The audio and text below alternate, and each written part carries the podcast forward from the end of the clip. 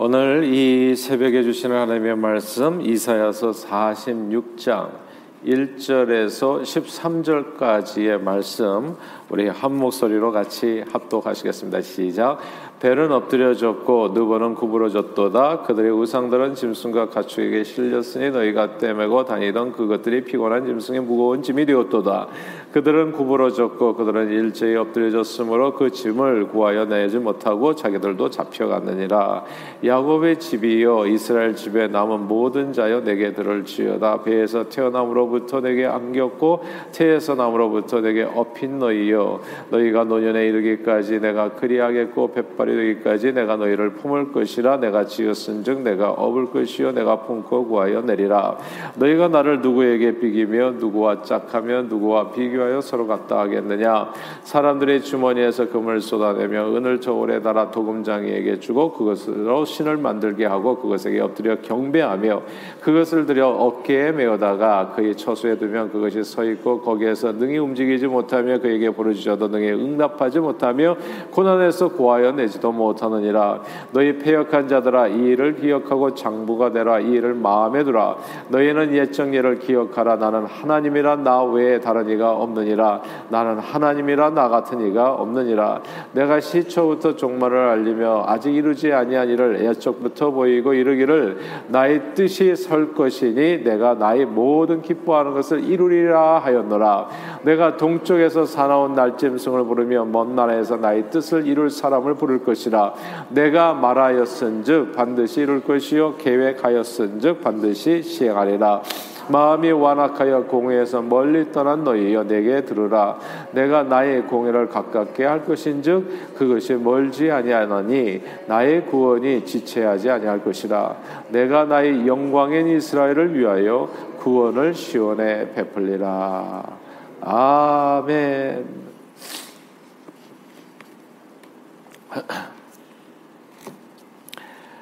아들아 넌 다 계획이 있구나 이 대사는 각종 세계적인 영화제에서 최고상을 휩쓴 한국 영화 기생충 예고편에 나온 대사입니다. 이제 군대까지 갔다 온 사수생 백수 기우는 유학 가는 친구의 부탁으로 어느 부잣집 딸의 대입 준비를 위한 고액 과외를 할 수 있는 기회를 얻습니다. 이 기회를 확실하게 붙잡기 위해서 사실 이 부잣집에서는 학벌이 중요하잖아요. 아, 그런 명찰이 중요하니까 그 이 기회를 확실히 잡기 위해서 자기가 사수생이라는 신분을 밝히면 안 되니까 기호는 치밀한 계획을 그때부터 세우기 시작합니다. 먼저 여동생 기정에게 부탁해서 이제 원래 미술을 전공하려고 했던 그래서 유명 대학 재학 증명서를 위조해서 고액 과외 선생님으로 이제 취직을 합니다. 그리고 이제 그 집에 들어가서 또 계획을 세우죠. 예, 과외하는 그 아들을 위해서 아, 그 백수인 동생 기정을 미술 치료 교사로 소개하고 또 일하게 한 후에 아, 또 백수인 아버지 기택을 또 소개해서 운전기사로 일하게 하고 이제 마지막에는 어머니 충수까지도 그 집에서 이제 가정 도우미를 쫓아내고 가정 도우미로 부잣집에서 일하게 합니다. 불과 얼마 전까지만 해도 모두 백수 신세의 지하 단칸방에 살면서 피, 피자 박스나 이렇게, 조립해서 만들어서 입에 풀칠하고 근근히 살아갔던 이런 가족 식구 네 명이 아들아, 넌 다 계획이 있구나. 이 똘똘한 아들 한 명의 그 치밀한 계획으로 모두 부잣집에 취직해가지고 돈을 벌게 된 겁니다. 이제 이게 이제 기생하게 된 거죠. 기생충이라고 하는 영화 제목도 아마 그렇게 비롯되지 않았을까 싶은데 여기까지 보면 이제 기후의 계획은 다 잘 이루어진 것 같습니다. 그런데 그 부잣집에 이제 기생하면서 살아가는 기생충이 아니라 기생하면서 살아가는 또 다른 가정이 있었다는 것을 나중에 알게 되면서 지하에 숨어 사는 사람이 있다는 사실을 알게 되면서 아, 그 사람과 연결돼 가지고 이제 뜻하지 않은 사건들이 벌어지고 그래서 계획이 틀어지면서 막 사람이 죽고 모든 일이 이제 파국으로 치닫게 되어지는 겁니다. 인생을 살면서 누구나 다 꿈과 계획이 있어요. 그렇지 않습니까? 뭐 기후만 계획이 있겠습니까? 아니 기후 아빠는 계획이 없더라고요. 나는 무계획이 계획이다 이렇게 얘기하는데 그 영화 속에서. 근데 뭐 그것도 계획이죠. 무계획이 계획이라는 것도 계획이에요, 사실. 어, 인생을 살면서 누구나 다 계획이 있어요. 그렇죠. 저 푸른 초원의 그림 같은 집을 짓고 사랑하는 인과 함께 영원히 살고 싶은 그런 꿈을 이루기 위해서 이런저런 계획을 가지고 달려갑니다. 뭐 갯돈을 만든다든지 또 뭐 이렇게 집을 산다든지 뭐 계획을 이제 세우고서 이루기 위해서 애를 쓰면서 달려가는 거죠. 근데 살다 보면 예상치 않은 사건에 휘말리게 될 때가 있습니다. 예상치 않은 뜻하지 않은 사건이 발생하는 거죠. 그래서 계획이 틀어지고 뜻대로 되지 않을 때가 참 많습니다. 불과 3, 4년 전까지만 해도 코로나 바이러스로 온 세상에 일이 힘들게 될 줄은 우리가 꿈에도 생각하지 못했어요. 그렇죠? 그러니까 뜻하지 않은 일이 벌어지는 겁니다. 코로나 바이러스는 우리 삶의 많은 부분들을 변화시켰습니다. 지금 또 어떻습니까? 우리 삶의 여러 가지 일들이 뜻하지 않은 일이 벌어지잖아요. 독일과 벨기에 쏟아진 이제 100년 뭐 100년 만에 150년 만에 뭐 그런 엄청난 폭으로 그러니까 살면서 거의 한 번도 보지 못했던 재앙 수준이죠. 뭐 그 몇 달간 쏟아질 게 뭐 이틀 만에 쏟아졌다나 예. 그러니까 뭐 갑자기 이렇게 쏟아지니까 어, 지금까지 6, 일 전까지인가 얼마 전까지만 해도 사망자만 150명. 그러니까 독일이 가난한 나라가 아니거든요. 독일이 예, 후진국이 아니거든요. 후진국이 아닌 선진국에서 150명이 수해로 죽었다는 것은 이건 엄청난 수준입니다. 진짜 엄청나게 죽은 거, 어마어마하게 죽은 겁니다. 우리는 모두가 다 행복하고 평안하게 잘 살기 위해서 그런 삶을 위해서 뭐 보험도 들고 또 이런 안전장치들을 만들고 여러 가지 계획을 세우고 노력하지만 뜻하지 않은 사건과 사고들을 당하게 되면 모든 계획이 다 한순간에 다 틀어져 버리고요. 파국을 맞이할 수도 있게 되어집니다. 이게 이제 오늘 본문의 얘기인데요. 남유다 왕국의 마지막 왕인 시드기야는 근사한 계획을 가지고 있었어요. 누구나 다 계획을 가지고 있잖아요. 그래서 그 계획을 가지고 있었습니다. 그래서 바벨론 제국의 반기를 들면서 나름대로 참 치밀한 계획을 가지고 움직였습니다. 아무에게도 간섭받지 않은 독립국가로서 다윗과 솔로몬 때의 영광을 그 나라가 다시 회복하기를 원했습니다. 이제 이런 근사한 계획이 있는 거예요. 꿈을 꾸듯이 저 푸른 초원 위에 정말 우리나라도 독립국가로서 정말 주체적으로 자, 주 국방을 갖다 유지하면서 진짜 떵떵거리면서 한번 좀 잘 살아보자. 선한 의도로 그런 계획을 하는 왕이라면 누구나 한 번쯤 세워볼 만한 대통령이라면 누구나 한 번쯤 가질 만한 그런 꿈을 가지고 이제 열심히 노력했었던 겁니다. 계획을 세우고. 근데 이게 계획이 틀어지기 시작한 거예요. 주변에 이제 동맹국과 함께 힘을 모아가지고 싸우기로 했는데 동맹국들이 하나씩 둘씩 그렇게 믿었던 또 애국까지도 바벨론과의 싸움에서 힘도 한 번 못 써버리고 다 패해버리고 순식간에 뭐 이렇게 상대 적군이 밀고 들어와서 예루살렘이 포위되고 함락되어 버리니까 모든 계획이 다 틀어지게 된 겁니다. 그럼 누가 망하고 싶어서 대들겠어요? 그게 아니죠. 다 흥하고 이기겠다고 생각해가지고 계획을 세우고 그렇게 움직여 나가는 건데 사람 뜻대로 계획대로 다 안 될 때가 되게 많은 거거든요. 그러니까 나라가 망하면서 수많은 백성들이 죽고 포로가 돼서 바벨론에 끌려간 겁니다. 모든 계획이 다 틀어져 가지고 파국으로 끝났어요. 성경 말씀 한번 들어보세요. 사람이 마음으로 계획할지라도 그 발걸음을 인도하시는 분은 하나님이시라고요. 우리는 모두 어떤 꿈과 계획을 가지고 달려가지만 결국 이루어지는 것은 하나님의 뜻 이라는 겁니다. 하나님의 계획입니다. 그 얘기가 오늘 본문 10절에 나오는 거예요. 오늘 본문 10절 같이 한번 읽어볼까요? 46장 10절입니다. 시작. 내가 시초부터 종말을 알리며 아직 이루지 아니한 일을 옛적부터 보이고 이르기를 나의 뜻이 설 것이니 내가 나의 모든 기뻐하는 것을 이루리라 하였노라. 아멘. 사람이 이렇다 저렇다 말하지만 결국 이루어지는 것은 하나님의 뜻이다라는 말씀입니다. 하나님의 뜻대로 되어집니다. 여기서 나의 뜻이 설 것이요 나의 모든 기뻐하는 것이 이루리라. 저는 예수 믿는 게 이렇게 좋은 줄 몰랐어요. 예. 미래를 만들어가는 게 신앙생활입니다. 내가 오늘 믿었다고 해가지고 내일 무슨 일이 안 생길 수도 있어요. 뭐 특별한 일. 그러나 제가 확실하게 개런티해 드릴 수 있는 것은 오늘 저와 여러분들이 이 새벽에 무릎 꿇은 것은 절대 헛된 일이 아니라는 거. 예. 이 생사화복 미래를 장래일을 주장하시는 그 하나님께서 우리의 발걸음을 생명의 길로 인도한다. 그래서 시간이 지나면 나도 모르게 생명의 길에 서 있는 거요. 나도 모르게 예. 내가 계획하지도 않았는데 나는 그게 그렇게 될지도 몰랐는데 그냥 살아간 것뿐인데 나의 가는 길이 길이 되어지고 나의 삶의 생명이 되어지는 그게 예수 믿는 길이에요. 그리고 그것이 이렇게 주님 앞에 나와서 기도하는 길이고 저는 정말 바래요. 우리 동산의 가족들 모든 성도님들이 다 그러니까 주일 예배 그 인원이 그냥 새벽 기도 인원이 되기를 소원해요. 예. 어떻게 하루도 주님을 의지하지 않고 살아갈 수 있냐고 사람이 그렇게 생각한다는 것 자체가 얼마나 거만한 거냐고요. 얼마나 교만한 거냐고요. 자기가 그렇게 힘이 있어요? 그렇게 잘났어요? 그렇게 지혜로운가요? 우리는 주님 없이는 못 살아요. 내 뜻이 이루는 게 아니에요. 기후가 아무리 계획을 세고 기적이 집어넣고 아버지 기택도 집어넣고 엄마 충숙도 집어넣지만 그게 그렇게 되는 게 아니에요. 잘 되는 것 같을 때가 있어요. 사람이 열심히 살다 보면 아 이렇게 살면 성공하겠구나라고 생각하는 순간이 있어요. 코로나 바이러스가 일어날 것은 모르죠, 사람들은. 100년 만에 정말 한 번도 보지 못한 재앙이 임할 줄 누가 아냐고요. 나라가 망할 줄을 누가 알았겠냐고 시드기가가 흥할 줄 알았지 잘 될 줄 알았지 계획 세우고 내면 될 줄 알았죠.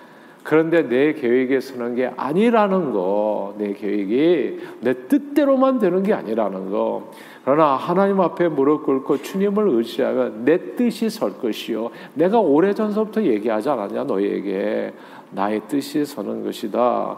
오늘 성경은 그렇게 얘기하는 겁니다. 나의 모든 기뻐하는 것이 이 세상 만물의 모든 역사는 어떤 특별한 개인의 계획이 아니라 뭐 히틀러가 계획을 세웠잖아요. 아리안 민족의 무수성을 얘기하면서 근데 그 특별한 개인으로 인해 가지고 뜻이 이루어지는 게 아니에요. 예, 나폴레옹도 계획 세웠지만 누구나 다 근사한 계획을 가지고 있어요. 기후처럼 예, 기후라는 사람만 그 계획을 기생충 그게 아니에요.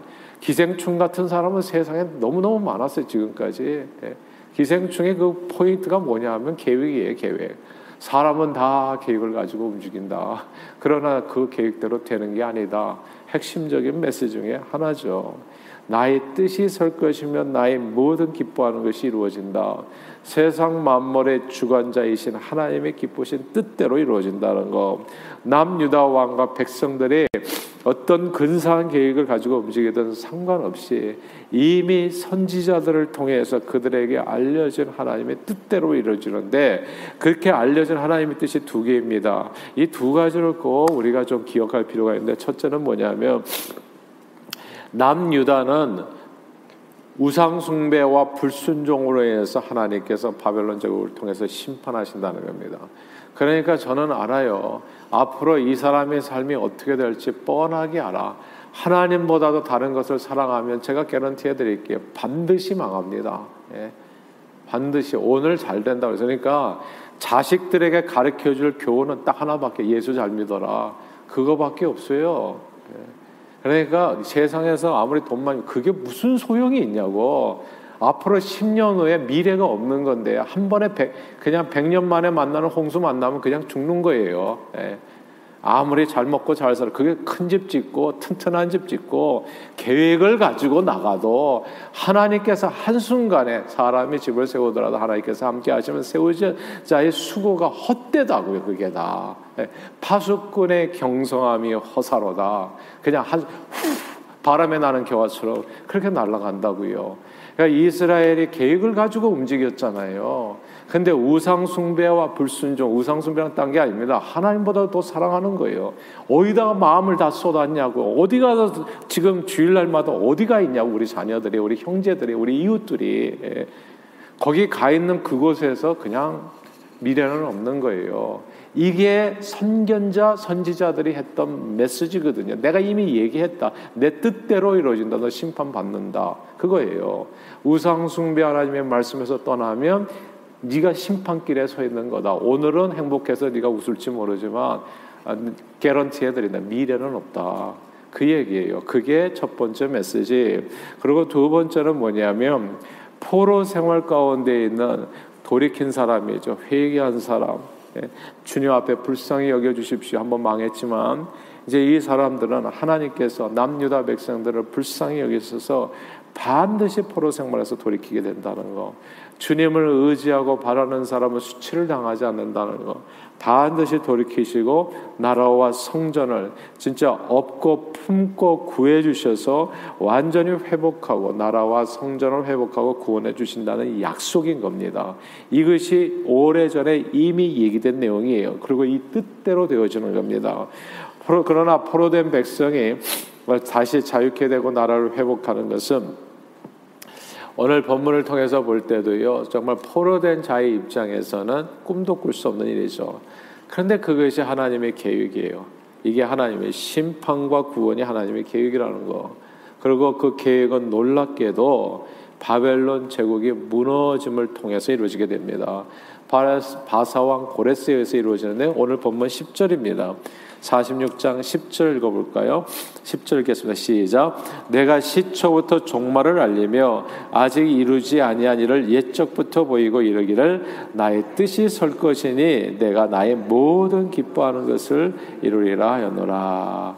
아멘, 아멘, 아멘. 내가 아, 10절, 그 다음에 11절도 읽겠습니다. 바로 이어서 11절 시작. 내가 동쪽에서 사나운 날짐승을 부르며 먼 나라에서 나의 뜻을 이룰 사람을 부를 것이라. 내가 말하였은 즉 반드시 이룰 것이요. 계획하였은 즉 반드시 시행하리라. 아멘. 여기 11절에서 보니까 나의 뜻을 그러니까 이게 사나운 날짐승을 동쪽에서 부르고 이게 나의 뜻을 이룰 사람을 부른다고 했는데 요 사람이 사실은 바사왕 고레스입니다. 하나님께서 이 바사왕 고레스 사나운 사람을 통해 가지고 이 바벨론 제국을 어, 파하시고 바벨론 제국 아래 있었던 포로된 백성들 이스라엘을 얻고 품고 구원하리라는 이제 계획을 이제 이루어 주신다는 그런 말씀입니다. 하나님께서 이렇게 하나님의 뜻대로 계획대로 우리의 삶을 인도하시는 아주 중요한 이유가 또 오늘 본문에 나와요. 우리 10절하고 11절 읽었는데 9절 말씀이 또 중요합니다. 우리 9절 같이 한번 읽어볼까요? 9절입니다. 시작. 너희는 옛적 일을 기억하라. 나는 하나님이라. 나 외에 다른 이가 없느니라. 나는 하나님이라. 나 같은 이가 없느니라. 아멘. 여기서 나 하나님, 나 외에 다른 이가 없다. 이 구절을 주목해야 됩니다. 나라가 망했던 이유도 이건데요. 하나님 외에 다른 것을 더 마음을 쓰는 사람들이 많아졌던 거예요. 이스라엘 백성들이 하나님 외에 다른 것을 더 의지하는 하나님보다도 돈을 의지하는 사람들 되게 많아요. 예. 그러니까 주일날도 우리는 또 돈을 의지해 가지고 주일날 주일 성수하는 대신에 이제 계속 365일 그렇게 일하는 사람들도 있죠. 그러니까 하나님보다도 더 의지하는 뭔가가 있는 거예요. 근데 이 본문은 뭐냐면 왜 이렇게 심판하고 구원하시냐면 나 외에 다른 신이 없다. 다른 것 의지하면 안 된다라고 하는 뜻이에요. 나 외에 다른 신이 없다. 그러니까 이게 하나님의 뜻대로 계획대로 우리의 삶을 인도하는 까닭은 우리로 하여금 오직 하나님만을 경배하게 하기 위함입니다. 하나님께서는 세상 만물이 모두 하나님의 뜻대로 하나님의 계획대로 이루어지는 보여주시면서 우리가 다시는 금이나 은같이 없어질 보배를 의지하지 않고 또 돌이나 나무로 만든 헛된 우상 앞에 절하지 않기를 원하십니다. 그리고 인간들이 자신의 지혜와 능력을 과신해서 그냥 계획대로만 살려고 하지 않기를 하나님의 말씀에서 떠나지 않기를 주님은 원하시는 겁니다. 사람은 누구나 계획을 가지고 있지만 다 그 계획대로 이루어지는 것이 아니며 오직 하나님의 뜻대로 성경 얘기하는 그대로 내 계획대로만 다 영영이 이루어지게 된다. 우리는 매일 아침 일어나서 어떻게 그래서 우리는 기도합니까? 매일같이 제가 주기도문을 하다 보니까 참 놀라운 말씀이라는 기도 제목이 기도 내용이 그 안에 다 들어있어요. 나라에 임하옵시며 하늘에서 아버지의 뜻이 이룬 것처럼 이 땅에서 이루어 주옵소서. 그게 기도 제목이거든요. 아버지 뜻이 이루어지는 겁니다. 우리가 하나님의 선하신 뜻이 내 삶에 우리 가정에 그리고 내가 하는 모든 일 가운데 이루어지도록 하는 일. 그럼 어떻게 해야 될까요? 간단합니다.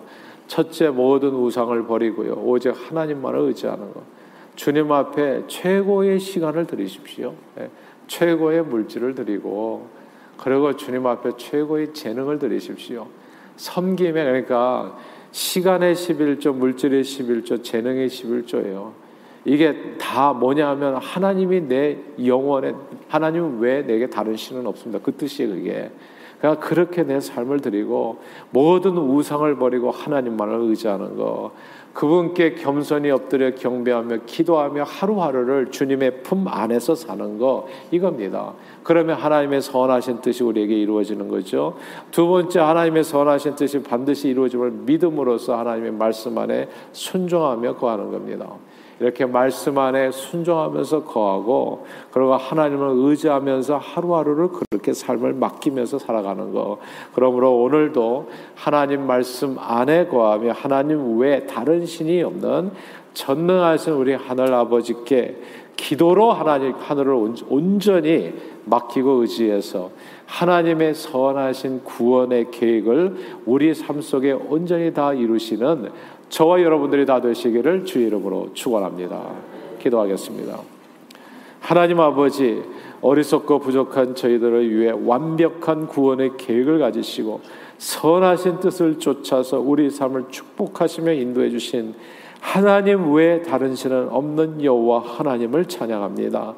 천하 만민에게 다른 구원받는 이름이 없기에 오직 우리 주 예수 그리스도만을 의지하여 말씀 안에서 주님의 인도함을 받아 오늘도 기도로 형통한 삶, 영생의 길을 걷는 저희 모두가 되도록 성령님 인도해 주옵소서.